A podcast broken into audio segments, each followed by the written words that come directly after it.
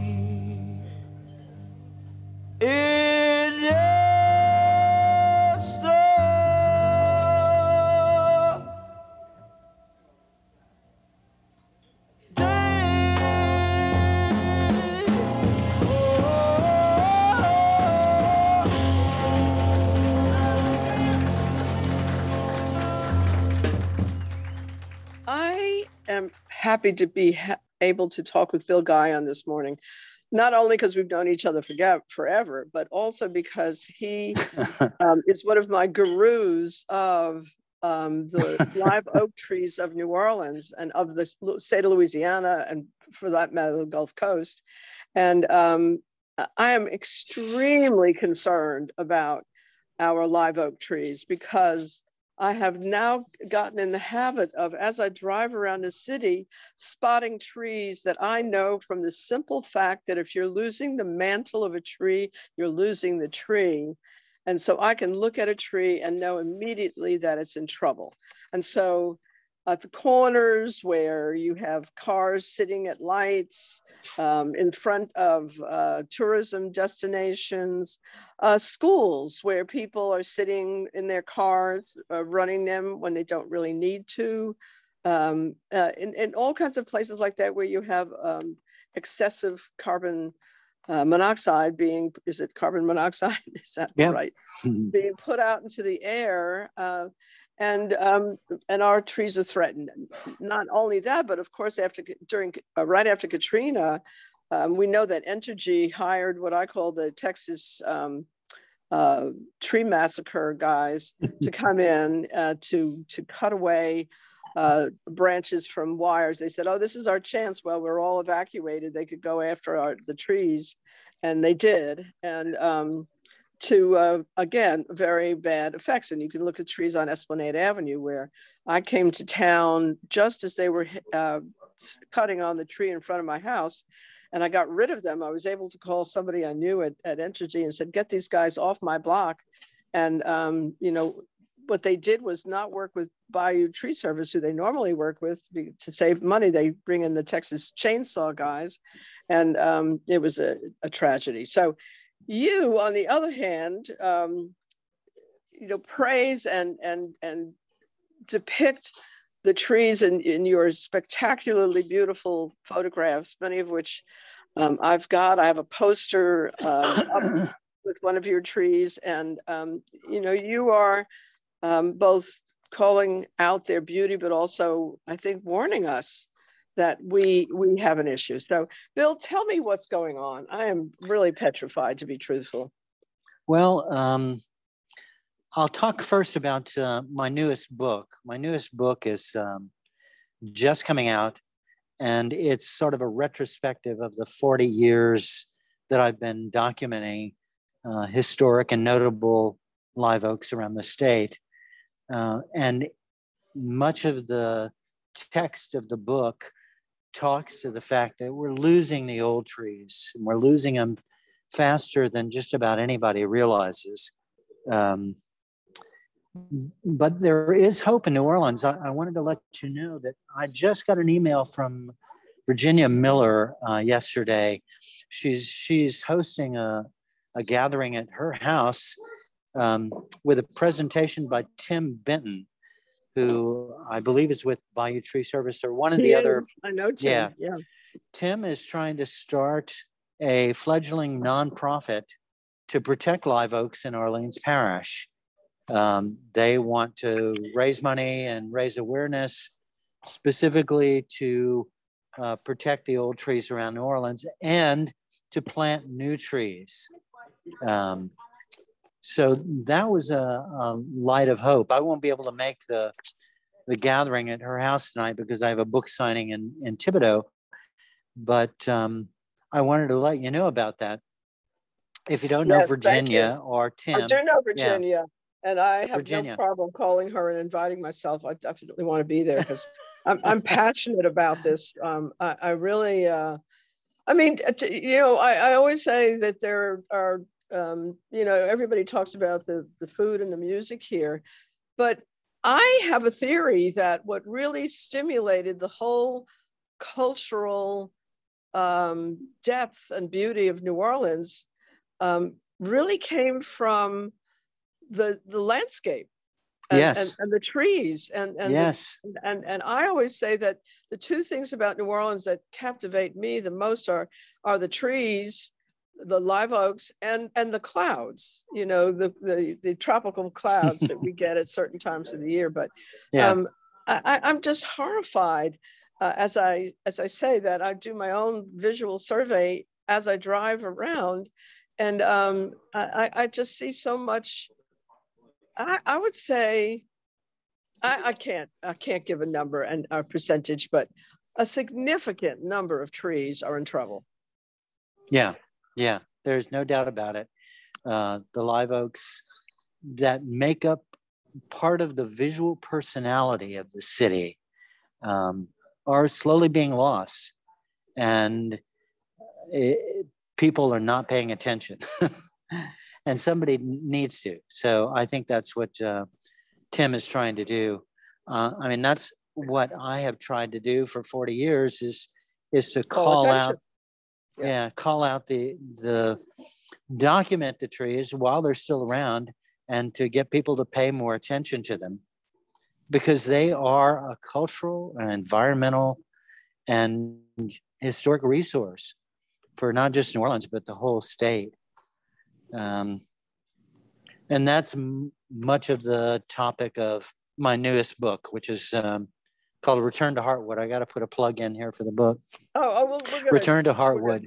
It's called Return to what? Return to Heartwood. Okay.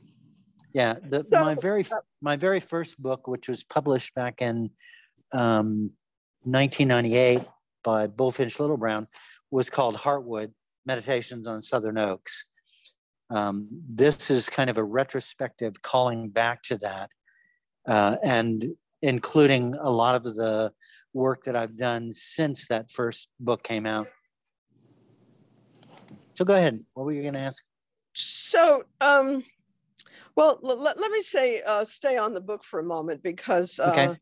um, uh, we, can. Uh, uh, well, let me just ask this one question I don't want to forget to ask before we're we're done, and um, and that is, um, is what's happening normal course of aging, or is it climate change? Or I, suppose you could say uh, easily a combination of the two, but you know, why is what's happening happening, and what in fact is it that is um, threatening them? Uh, it's several factors. Uh, climate change is not the least of which is uh, affecting the trees, uh, but it's also depleted soil and air um, from what? Uh, water being polluted. Uh, we have a sugarcane industry that uses toxic chemicals um, year round, and that spreads throughout the soil and air uh, rampant development that's unchecked by any kind of laws or regulations about um, taking down old trees. And the other is just a lack of awareness. People are, are not aware that we're losing so many trees. Um, in, in my book, in the introduction of my book, I talk about what really got my attention uh, about situation back in the 1990s after Hurricane Katrina, I worked on a magazine article for American Forests where I went back and uh, re and photographed the original uh, 43 member trees of the Live Oak Society, which was established in 1934. So my project for the article was to go out and find these trees and photograph them and tell their stories. And I was alarmed to find out that 14 of the 43 trees were gone. Um, that's that's yeah, that's almost 30% of, of the trees. And, and no one noticed. Uh, it's it's as though they they were lost to development. Properties changed hands and, and people forgot the trees were there. The trees were uh, cut down, lost through storms, lost through old age, um, whatever the case. And that's the situation with the oldest oaks. Um, the situation is the same with, with the newest trees there that have been here for you know just 100 to 150 years old. The trees in the Live Oak Society, the original member trees, were more than 100 years old in 1934. So that's a generation of trees that 250 to 500 years old. And Wow. I've been, yeah, I've been following those trees. Some of those trees were here before America was America, before the European settlement of the country. Um, and I have been following those trees um, for the last 20 or 30 years, uh, rephotographing them, um, following their health, and they're all in, in rapid decline. And they should be living longer. And it's just that nobody's paying attention, except for maybe the people who live nearby them. Um, and there are a number of, of um, arborists around the state who are aware of it. They're the ones who are having to deal with it. They get called um, by tree owners to go out and and help them um, maintain these old trees. So they're aware of it, which is why I'm glad to see Tim Benton uh, taking some action to try and do something to protect the, the live oaks in, different um, urban areas in the state. Um, what is an old live oak? Uh, I consider an old, uh, old live oak uh, more than 100 years old, a centenarian, which uh, most of most of the trees in, in downtown or in uh, yeah in the Garden District and around New Orleans are more than 100 years old. A lot of them were planted in the 30s when there was a big uh, urban development of the city. But in the parks, they're even older. Um, and, and and do we know what their normal life expectancy is without yes. Any ch- what? yeah, so uh, a live oak tree ordinarily would live would grow for 100 to 150 years. It would maintain itself for another 100, 150 years, and then go into decline for another 100, 150 years. So, three to 500 years is not an extraordinary lifetime for uh, a live oak. So, is it possible that a significant percentage of our trees fall into that? Uh, are that old, or it sounds like if if a large part of the trees within the city boundaries were, were planted in the 30s, then no, they're they're yeah. still within 150. They're still in their yeah. younger years. The trees that are in the parks uh, and on some of the old plantation grounds, those are um, the oldest trees. They're the generation that was planted probably uh, when the first Europeans uh, settled in New Orleans and around New Orleans.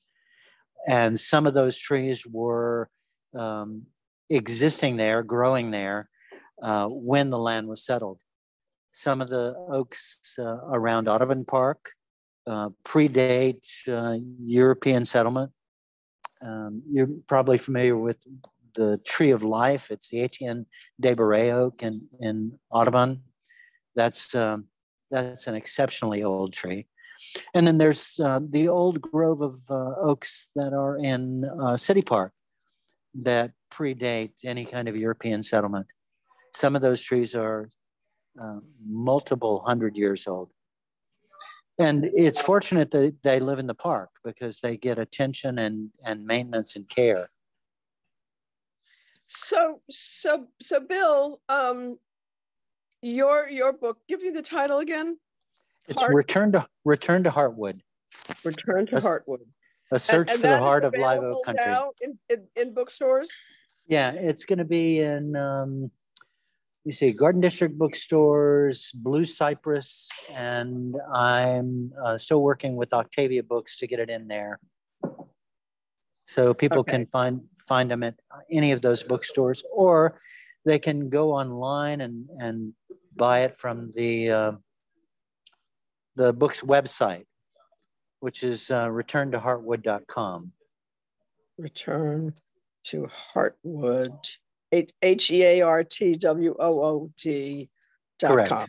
Okay. Yeah.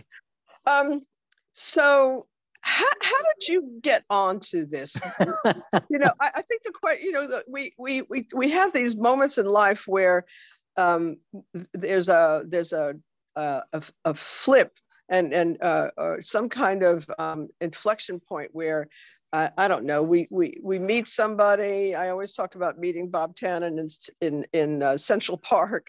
That changed my life for sure. I didn't know it was going to change my life, but it did. And um, there are just moments that that change your life. And, and what was the moment that you decided to dedicate a lot of your creative and technical and and you know professional capacity to our oak trees? Um, it was, I can look back to um, a photography workshop in California given by the Friends of Photography back in 1985. I was, um, one of the instructors was an old guy by the name of Morley Baer. He was an architectural and landscape photographer. And we were out photographing um, along the coast uh, as part of the workshop. And I asked him how someone like myself, a young photographer, could make uh, stronger, more meaningful photographs. And he said, one, live longer. you, you need to have some life experience behind you. Uh, but he said, um, find something that you care about, find something you love, and work on a series, follow it for a year, two years, um, and see where it takes you. Um, so I returned to Louisiana after the workshop and found myself uh, kind of focusing on live oak trees. One, nobody else, no other artists had paid a whole lot of attention on doing a series uh, with live oaks. Some of the landscape, some of the landscape artists, you can say people like Drysdale and and a lot exactly. of the impressionists uh, exactly. did. And that's why I say that I really believe that the landscape was really important in kicking off our culture. We we you know again we always talk about music and food, um, but I believe when you look at all the early art, it's all about the landscape here. And when tourists uh, leave from visiting here, they all comment on the live oaks, um, mm. making yeah. up um, the personality uh, and the spirit of the place. Well, that's what, what started. Describe? I'm sorry. Go ahead. That's all right. That's what started me on photographing live oaks, and what start I say what started as a a study, a photographic study, in how to make better photographs. Just kind of at some point uh, turned into a calling. I realized, gosh, I've been doing this for a decade, two decades, and I didn't see any end to the work that I could do. I see. Uh, I, uh, I I think that the um, the statement that uh, uh, he made about you know find something you care about and love, and see where it takes you. That's a that's a just a great um, instruction for life. And and uh, everybody who talks about uh, what our careers and jobs and businesses are all about say that you have to do what you love or else it's just work otherwise it's something much more important. Uh, what you have been doing is so important.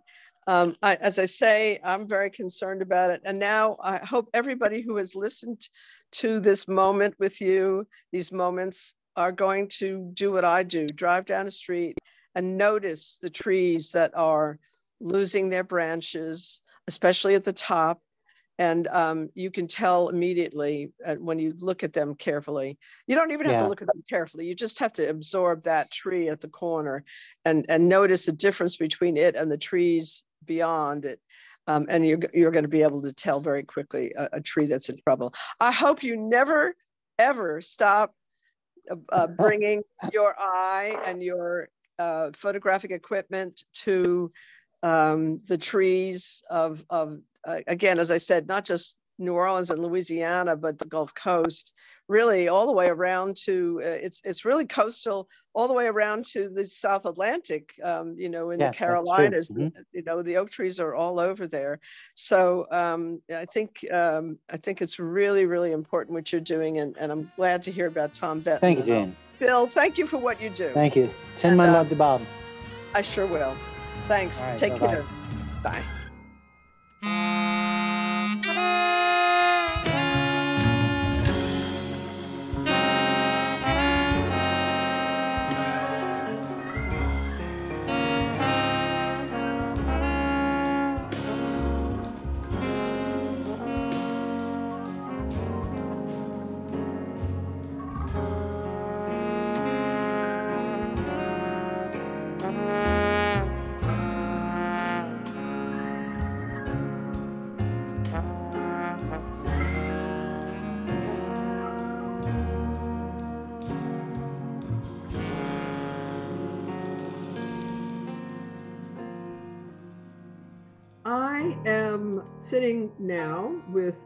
Steph Smith, who is a filmmaker, cinematographer, uh, producer, writer, all the things that go into uh, independent uh, filmmaking. And I, get the impression you've done narrative, commercial, um, as well as documentary. I mean, you know, all forms. Is that right?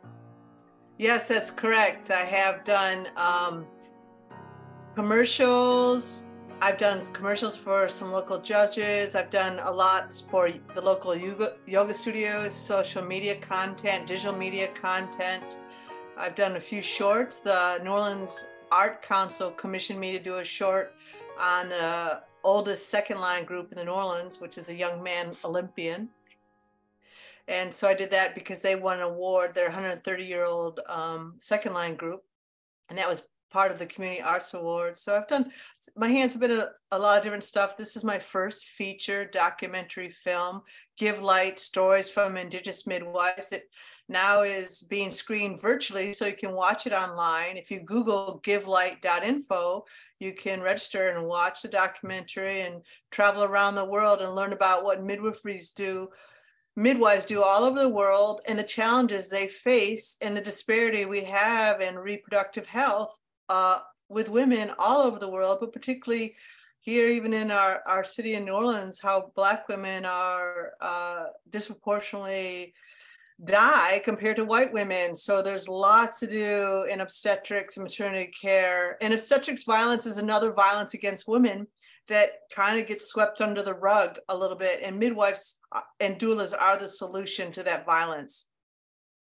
So um, I think uh, it's it's it's particularly pertinent for you to be presenting this in New Orleans because of our high percentage of our population being Black, and therefore we have to have a higher rate of, of, of mortality uh, in, in childbirth than many places. So um, I, I, can see why you focused in on this, but it was interesting as I read a little bit about you that um, you really kind of uh, built um, your this effort uh, of yours um, through travel. I mean, you were uh, in, involved with other projects, and as you were doing them, um, uh, you might say on the side, you were uh, accumulating the uh, experiences and and um, stories from women who have uh, been dealing on both sides of this as midwives.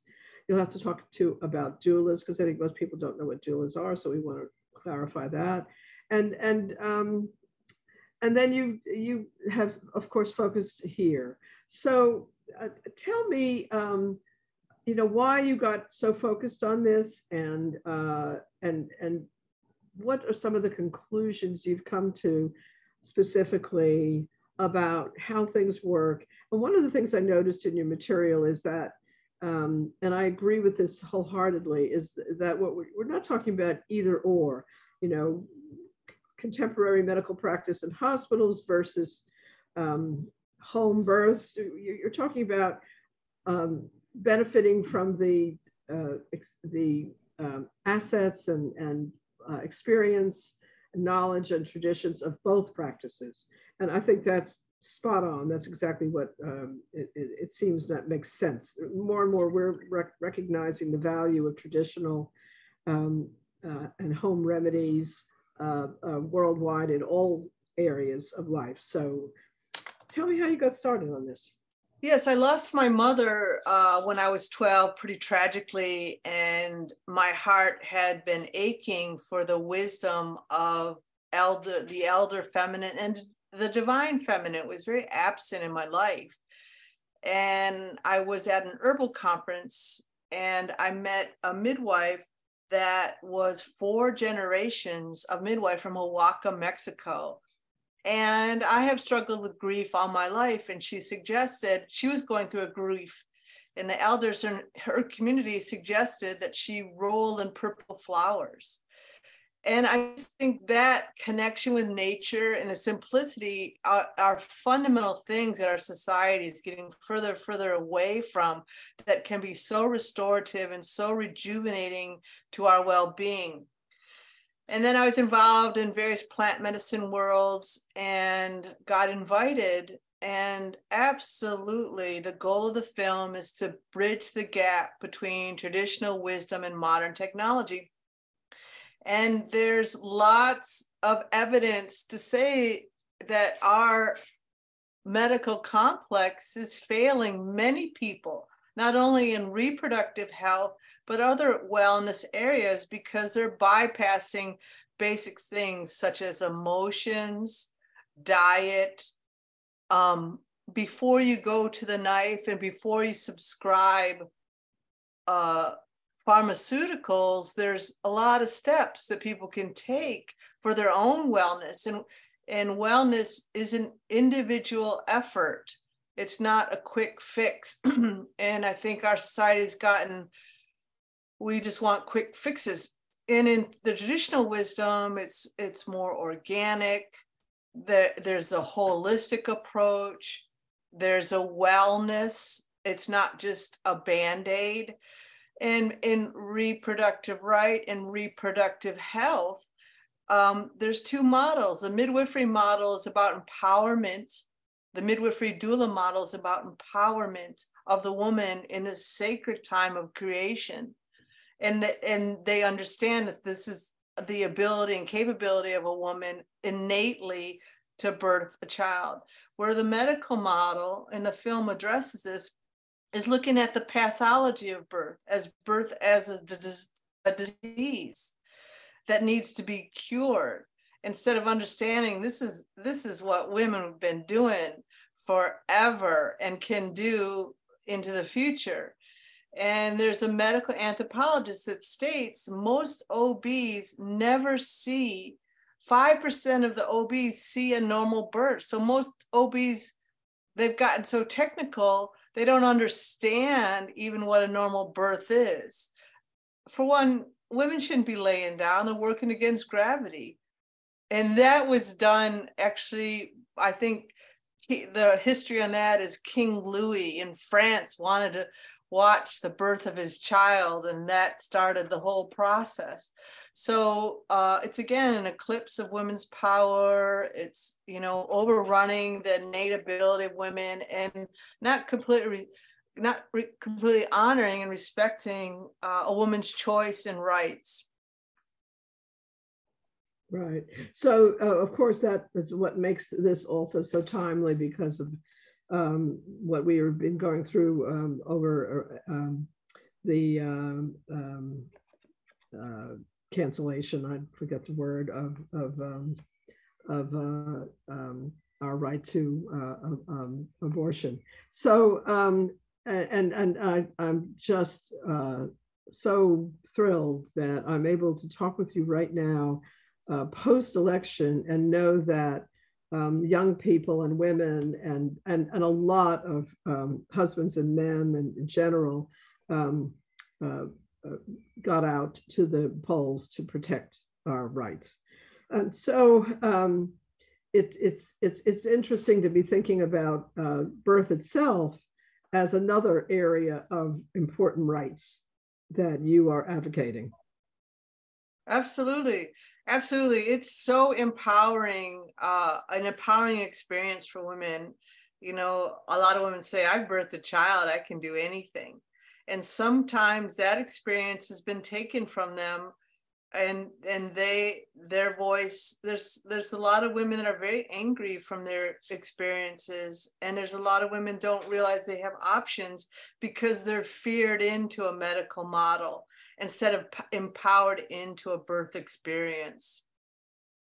So tell me um tell me some of the principles of of uh, natural um, birth that uh, make midwifery still. Uh, oh, sorry, that's my that's my dog. Pardon me. She's um, excited about the question. Just a second. Hey, Gracie. Yes, go ahead. Answer that question again, please. My, my dog is being walked right now too. oh, but um, otherwise she, uh, he would be um, right at right at the uh, uh, right here in front of the screen as well. Yeah, our home offices, you know, they they bring in another level of interestingness. Oh, I could go on forever about that subject. Okay. Um, for a while, but anyway, it's it's um the question is, uh, what are some of the, uh, the important elements of a uh, birth with the assistance of a midwife um, that make, uh, that are, uh, entail practices that with or without any uh, other kind of medical in, in engagement through hospitals are, are important and valuable that, that you have um, learned about? Yes, the midwife um, again sees the woman not necessarily as a client but as well sees it as a compliant client they're providers but looks towards the mother as a partner in the experience of the birth and not like the one that's actually going to create the birth that they understand the mother is actually the one who is birthing and they're there to assist. So it's not such a hierarchical system as you often see in the medical. And so it particularly in the postpartum where uh, the mother might be going through it's a big event to birth a child hormonally physiologically and often mothers need support in the in the front end during and the back end and midwives often provide that and actually aren't we're working on trying to get more policies so Medicaid now recognizes midwifery and doula and supports its sustainability. In Louisiana, uh, doulas are paid $750 for six months of work. So there's a disparity in how midwives and doulas are paid. I'm just throwing that in, but they offer like a more holistic and a human and a humane approach to birth than in an industrial technical birth. They they can support a woman in a freestanding clinic. They can support a woman in her home or they can support a woman in the hospital wherever the woman chooses to birth where most the other options are just pretty much a hospital if it goes down a medical route. And then a woman in a hospital birth can write a whole huge birth plan and then once one flip is one switch is flipped the birth plan goes out the window and they go down uh, a specific route that's risk based so that it prevents any potential lawsuits, uh, which then disenfranchises uh, the woman and her experience.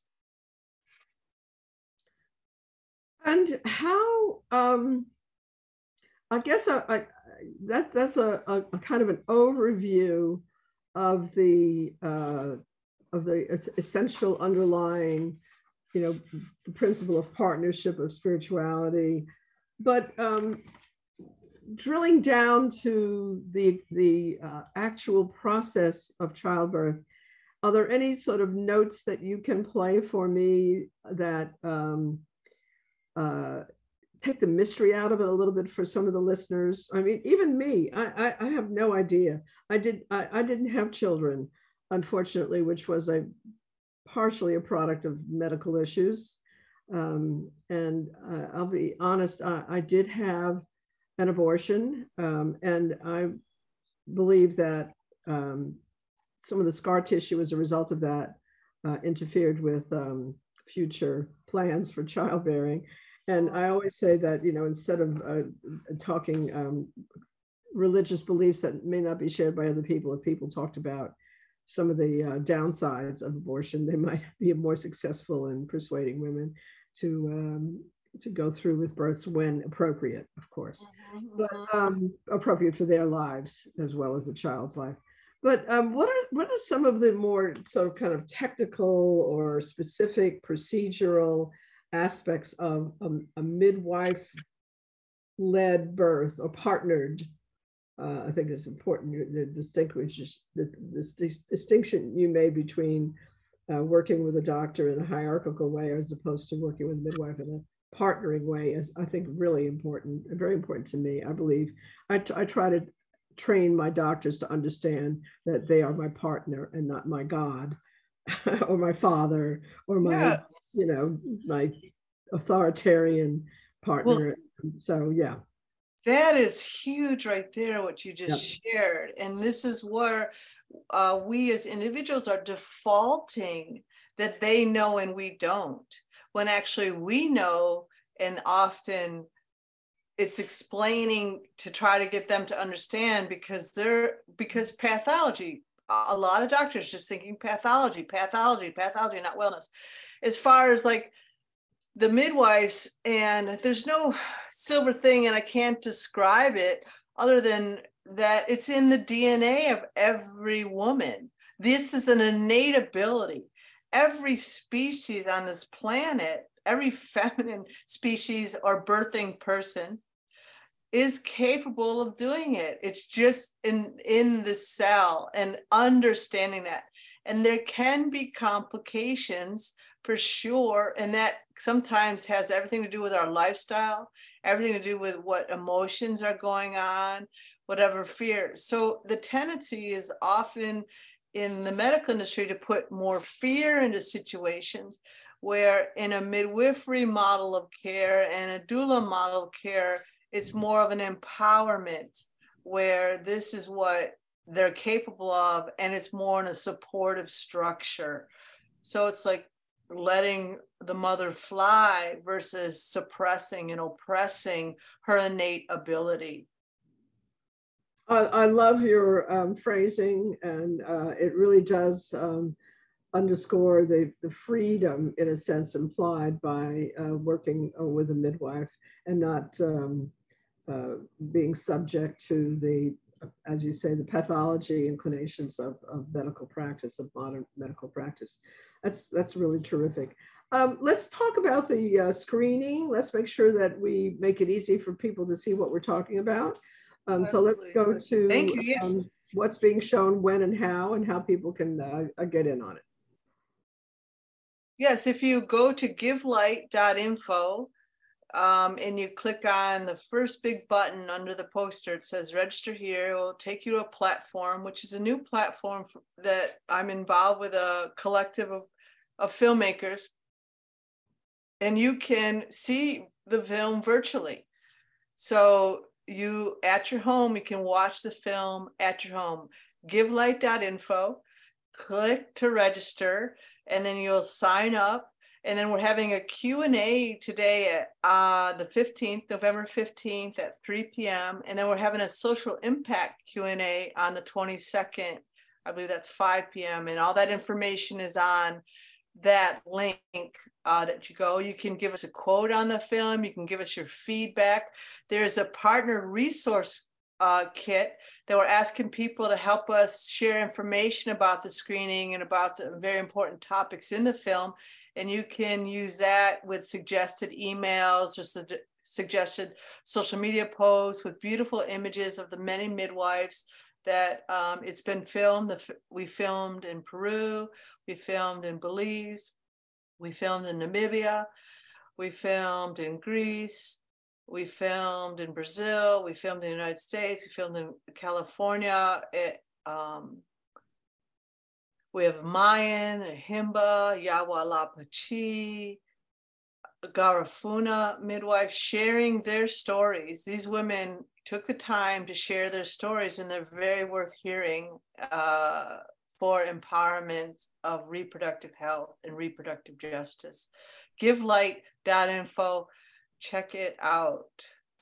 And I, it sounds like even though the specific subject is midwifery and, and, and childbirth, but it sounds like just listening to you talk, many of the principles that you have expressed, um, again, apply to um, all aspects of life. So uh, even for those who may not um, be expecting to uh, give birth or um, have in the past, but um, are really just um, questioning assumptions about how, what kind of expertise to source for anything that you're doing. You know, where, where do you get your um, I'm, I'm somebody who's always searching for expertise. So I, I call my friends as many times to ask them to recommend somebody for something as I do to just say hello. So um, I think that uh, the, the notion of, of seeking alternative sources of, of expertise is also an underlying principle of, of your piece. And, and um, uh, I, do you agree? Yes, yes, it's uh, very much connected to nature. There's a, a lot of natural footage and it addresses the public campaigns that have been run in the United States, and I've heard of others in other countries to disparage midwifery that that kind of influence society to lean towards a medical model. So it shows uh, those campaigns, and um, it addresses a lot of the rite of passage in our modern society that has taken us from our innate abilities to to uh, that uh, take people from disempower move people to, to disempowerment instead of empowerment. So it, it's definitely connected to nature but it's it ends on an up note and it, it understands that there's a choice and it's trying to just promote a choice for uh, some women a medical route is is probably the best route for them but it's not necessarily the percentage that's occurring today. The world health organization is like 10 to 15 percent where most women today are birthing in a hospital because they're so feared into it. So um and there's some legal issues you know you can legally birth at home but a midwife can't legally support you so she's out on uh, a limb if something doesn't go right which sometimes that happens. It's just nature. And she doesn't have a huge institution uh, supporting her. So we as a community need to come up to understand that these beautiful caregivers and providers uh, need support and love from their community because they're doing a great service uh, for society because birth and birth trauma affects us all. Speaking of trauma, hi, my blue, your puppy's my blue back. heeler, who is the source of my uh, trauma, and he has just returned from his walk. So um, this may be A the end. heeler. Oh, there you go. Oh, lovely. You want to get on the air too. um, I, I wanted to touch on one other thing before uh, we uh, close off. And uh, you mentioned about the platform and a group of film, filmmakers, and I wanted to understand uh, what that's about because that sounds relevant to some of the things that uh, we try to do, both with my nonprofit, the Creative Alliance of New Orleans, as well as my independent practice. So if you might just um, give me a, a little bit of a hint of what that's all about. Yes, absolutely. Um, it's an exciting time for independent filmmakers, and most people don't know filmmaking is a hard journey. This is a 10 year 10 year project, and uh, we wrote several grants and didn't get very didn't get any.